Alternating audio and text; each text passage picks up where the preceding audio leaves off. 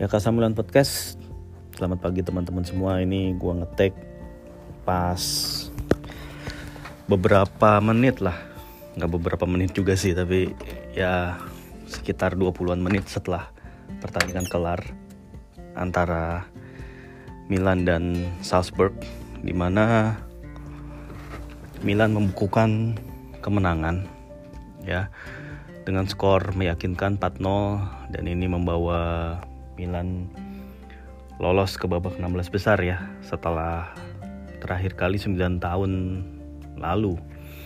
Ya, waktu itu Milan ketemu Atletico Madrid dan kalah di babak tersebut.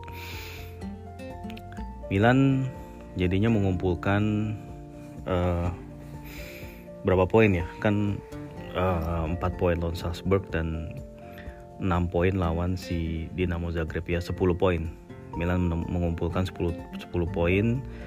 Uh, Chelsea di atasnya berapa? 12 apa berapa gitu gue masih belum sempat lihat klasemen akhir. Tapi ya intinya Milan lolos sebagai runner up uh, itu yang paling penting ya. Itu yang jadi tujuan sejak awal. Yang mana ini udah jadi target klub juga setidaknya lolos ke 16 besar dan ini udah achieve.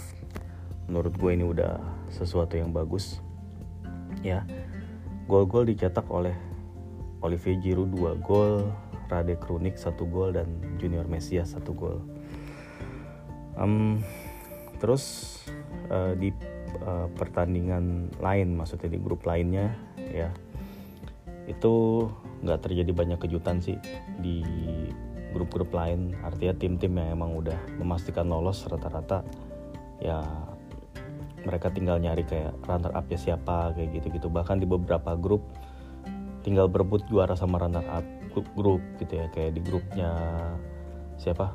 Grupnya PSG dan Benfica. Itu itu paling ya rada-rada drama karena di saat-saat terakhir Benfica overtake PSG tadinya PSG yang udah jadi juara grup kan PSG di match terakhir ngalahin Juventus ya di Allianz Uh, tapi di saat yang bersamaan Benfica ngalahin Maccabi Haifa 5-1. Jadi akhirnya Benfica uh, lolos sebagai juara grup gitu.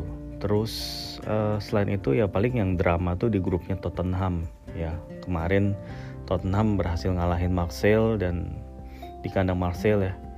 Itu akhirnya bikin mereka jadi juara grup sementara Marseille jadi peringkat keempat padahal poin mereka juga nggak jauh beda gitu. Ini grup yang paling seru.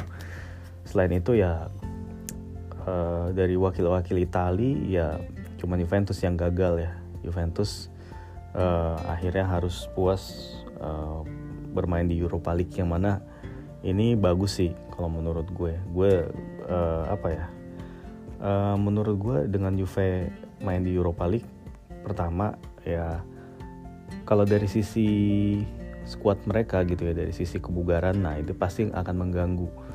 Ya setidaknya mereka di Europa League bisa lah sampai terus sampai jauh lah menurut gue Juve. Gitu ya. Dan ini uh, akan mengganggu perjalanan di Serie A pastinya mengganggu konsentrasi. Karena mereka juga butuh gue rasa untuk memenangkan Europa League. Kenapa? Belum tentu mereka itu bisa empat besar di Serie A gitu ya. Untuk jaga-jaga gue rasa sih Juve jangan lepas Europa League gitu ya. Dan itu akan menjadi keuntungan buat uh, Milan di Serie A karena Juve akan terbagi konsentrasinya. Dan menurutku Juve nggak apa-apa maju sejauh mungkin di Europa League. Ya ini menambah poin koefisien Italia juga gitu. Terus um, Napoli walaupun kemarin kalah dari Liverpool tetap di puncak klasemen juga mereka lolos sebagai juara grup ini prestasi yang luar biasa menurut gue.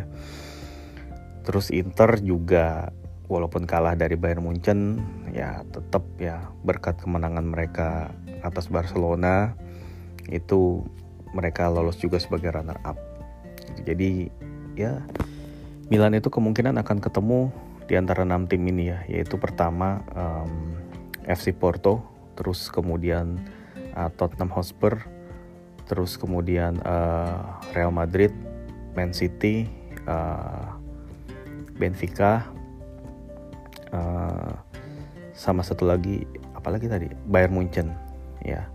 Jadi ada tiga tim kuat lah Man City, Real Madrid dan Bayern Munchen yang ada kemungkinan ketemu Milan ya. Ya bisa aja Milan ketemu salah satu itu.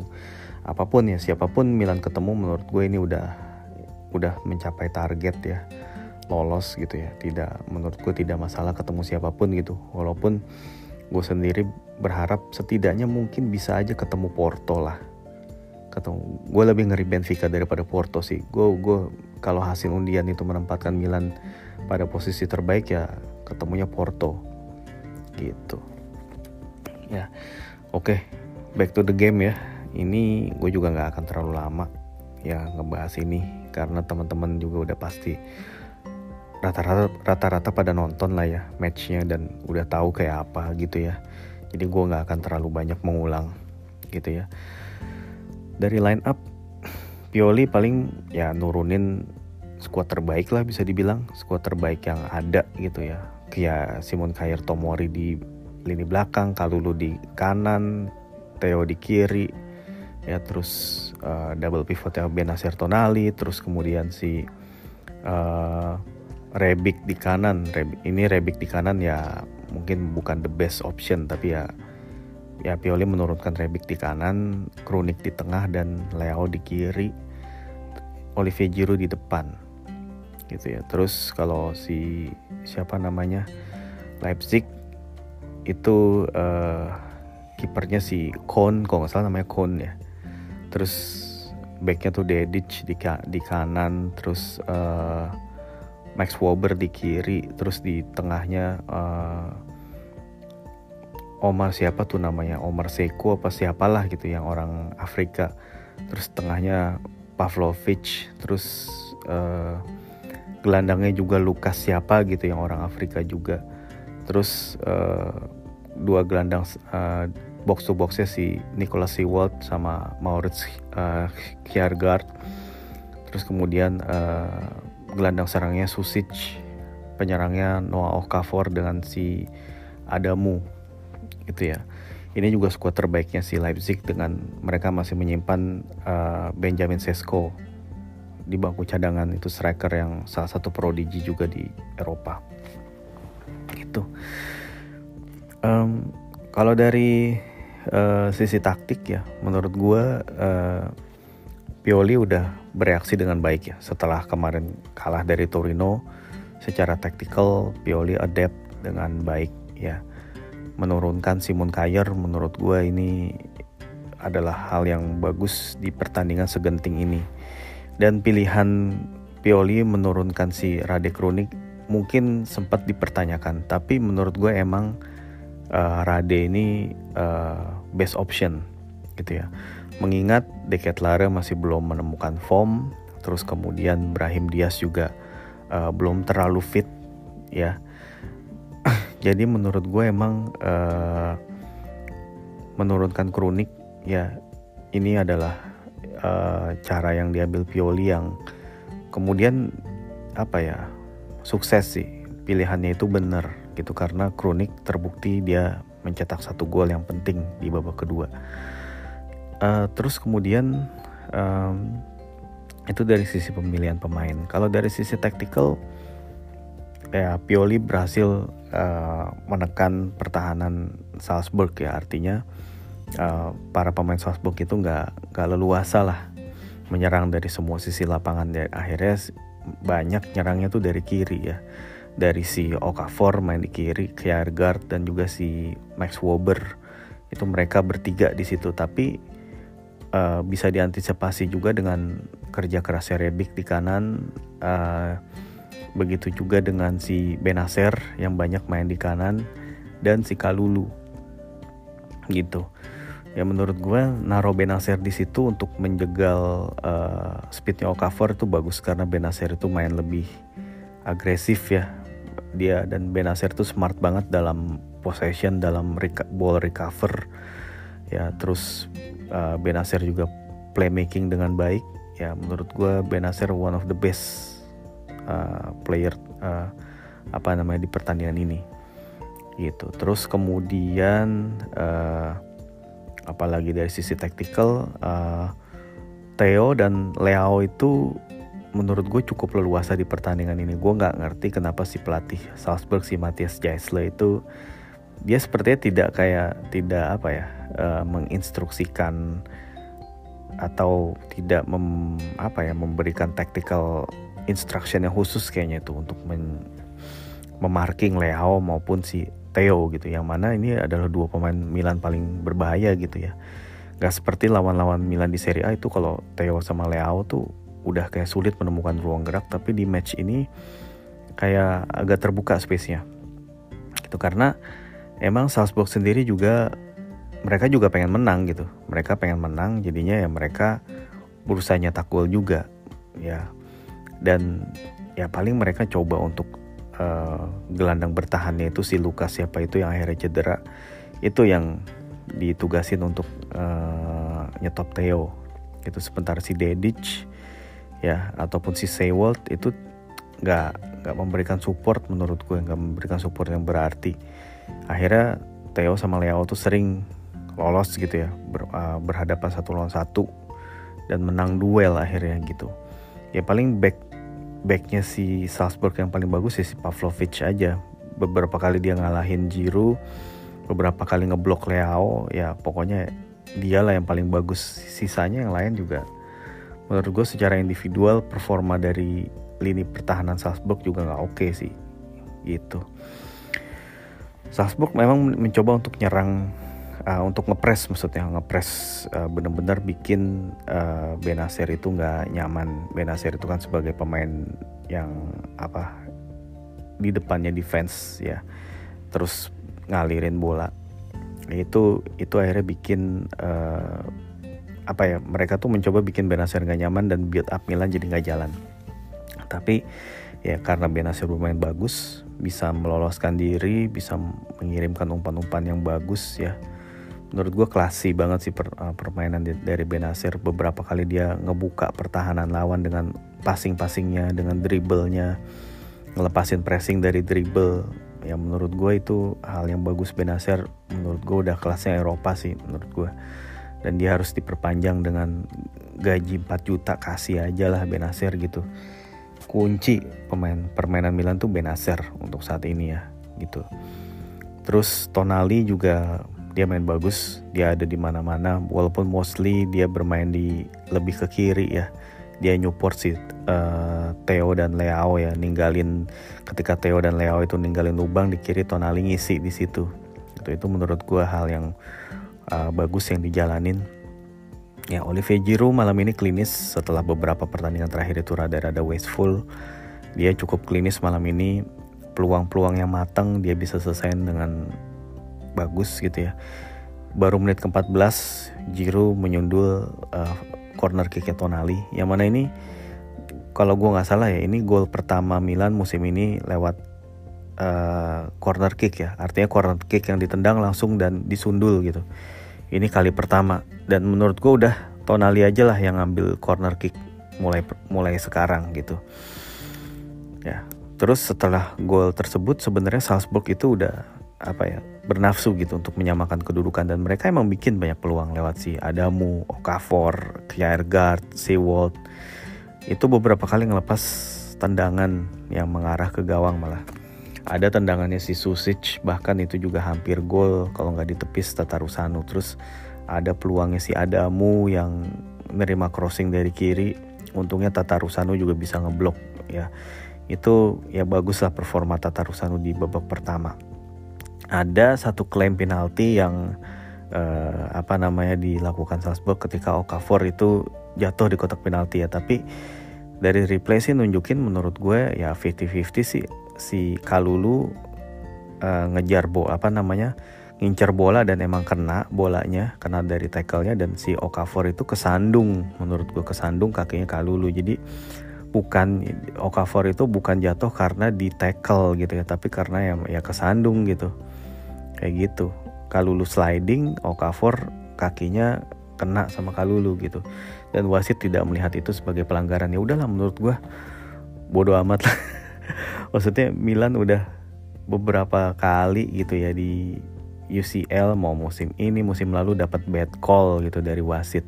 Ya udahlah kalau emang saat tadi itu harusnya penalti dan Milan itu nggak dihukum penalti ya udah gitu ya. Milan udah sering suffer di sini dan akhirnya ya terbayar lah di pertandingan ini. Gitu aja sih gue ngeliat. Gue nggak mau terlalu pusing-pusing ini wasit. Ya terus anyway kemudian uh, ya di babak pertama seharusnya ada tambahan gol tercipta ya. Ada peluangnya Leao yang benar-benar bisa lolos tapi di tackle akhirnya atau di blok ya di blok tendangannya oleh Pavlovic. Terus uh, ada peluang siapa lagi? Ada peluang ada golnya Jiru bahkan gol uh, uh, dianulir karena dengkulnya Jiru itu offside. Ya setelah tendangan Theo itu nggak nggak bisa diamankan dengan baik oleh kiper Salzburg Jiru itu menyambar bola muntah tapi ya sayangnya offside. Terus kemudian di babak kedua tidak ada pergantian pemain di menit awal ya. Dan Milan tuh langsung ambil inisiatif lagi. Mereka main lebih confident lebih firm gitu ya lebih apa ya ya mereka lebih tenang mainnya lebih fokus. Dan akhirnya awal babak kedua itu ada gol tercipta ada umpan silang Rebic dari kanan itu bagus umpannya. Jiru uh, memberikan flick sundulan umpan ke mulut gawang dan akhirnya Kronik ada di posisi yang tepat untuk nyundul bola. Itu sundulannya pelan tapi itu cukuplah untuk ngebobol gawang Salzburg Nah setelah golnya Kronik ini barulah Milan bermain makin rileks, makin nyaman gitu ya. Ngeluarin ciri khas permainannya yang uh, cepat, yang ngepres. Begitu ulang hilang bola dikejar lagi, build upnya juga cukup simpel dan rapi gitu ya. Terus akhirnya gol ketiga datang juga uh, kali ini lewat upaya dari Leo yang gue ngerti Leo udah udah lari ke kiri gitu coba coba nih ya cutting cutting ke tengah nggak dapet ruang muter lagi ke kanan akhirnya dia umpan silang bola itu gagal dihalau oleh backnya Salzburg jatuh di jiru tendang gol. Itu cost to cost Leo itu. Terus uh, apalagi Leo juga sebetulnya dapat beberapa peluang sih. Gue ngelihat Leo ya tinggal ya sedikit aja decision makingnya, passingnya, shootingnya dibenahi lah buat bener-bener jadi pemain world class gitu ya. Ada setidaknya 2-3 peluang Leo harusnya bisa jadi gol. Ya salah satunya sih kena tiang emang ya. Jadi umpannya Theo ditendang sama Leo pakai sambil jatuhin badan tapi sayangnya kena tiang tipis banget gitu ya. Uh, ya udah sih akhirnya sejak eh, itu abis itu kan Leo diganti nggak lama setelah itu. Terus si siapa lagi diganti? Si Kronik diganti Lare Leo diganti sama si uh, siapa namanya? Mesias ya. Gitu ya. Terus si Benacer diganti Pobega Kalulu diganti Gabia Theo diganti Balotore. Ya menurut gue itu ya apa namanya tactical substitution aja supaya pada nggak kecapean banget gitu ya main 90 menit terutama kayak Theo Leao itu banyak banget melakukan sprint. Kalulu juga kerja keras di lini belakang bagus banget dan terus kemudian si siapa tuh si Kronik juga secara taktikal bagus. Itu aja sih. Benacer juga ya seperti yang tadi gue bilang performanya master class lah dia. Gitu. Tomori gue juga happy buat Tomori setelah kemarin gue di, di match lawan setelah match lawan Torino kemarin gue bilang Tomori kan kayak kayak perlu istirahat gitu. Tapi dia di pertandingan ini bagus terutama di babak kedua udah kayak nemuin confidentnya lagi. Walaupun di babak pertama beberapa kali dia ketinggalan lari ataupun salah kayak ngambil keputusan ya. Tapi di babak kedua dia recover dengan baik. Bahkan ada satu duelnya lawan Benjamin Sesko yang menurut gue itu keren dia bisa menangin ya. Itu kayak gue ngelihat wah ini Tomori kayak Tomori yang biasa gue lihat nih ya semoga aja balik terus performanya. Gitu. Uh, terus ya udah sih terus pas kemudian di menit-menit akhir Junior Mesias nyetak gol mengukuhkan kemenangan dominasi. Sekaligus juga ini gol kedua buat Mesias di Liga Champions ya. Uh, ditambah musim lalu dia nyetak gol ke gawang Atletico Madrid. Sekarang dia nyetak gol ke gawang Salzburg. Ini juga bagus buat confidence-nya si Mesias ya menurut gue Jiru sayang aja nggak bisa nyetak hat trick tapi dua gol udah lebih dari cukup buat Milan. Ya terus Rebic ya pas main di kiri Rebic jelas lebih baik sih. Tapi ya pas dia ditaruh di kanan pun dia dengan kerja kerasnya uh, dia juga bisa berkontribusi dan bahkan di gol kedua uh, si Rebic itu kontribusi langsung ya. Dia ngirim umpan ke Jiru Jiru ngasih asis ke Kronik dan Jiru berarti di pertandingan ini terlibat dalam semua gol ya. Dia nyetak gol pertama memberi asis gol kedua nyetak gol ketiga dan ngasih asis lagi ke Mesias di gol keempat. Ya bagus lah. Lu kalau mau milih man of the match kalau ngelihat pencetak gol ya Jiru ya dia nyetak dua gol dan dua asis tapi kalau ngelihat dari sisi permainan menurut gua uh, Benacer dan juga Theo itu juga layak nominasi man of, man of the match uh, eh, gue belum ngelihat catatan uh, expected goals dari kedua tim tapi yang pasti gue rasa sih ya uh, Milan expected goalsnya sama Salzburg tuh nggak terlalu terlalu beda jauh gue rasa. Karena Salzburg itu lumayan banyak upaya mereka untuk nyetak gol. Mereka bukan tim jelek mereka bagus banget menurut gue cuman dari sisi finishing aja mereka masih rada kurang. Dan umpan-umpan terakhir lah gitu final ball yang mereka masih lacking. Artinya ya mereka ini yang, yang harus improve menurut gue karena mereka tuh ngandelin shooting dari dari luar kotak penalti ataupun aksi individu dari pemain seperti Okafor. Selain itu mereka jarang create lewat passing game yang benar-benar mulus gitu.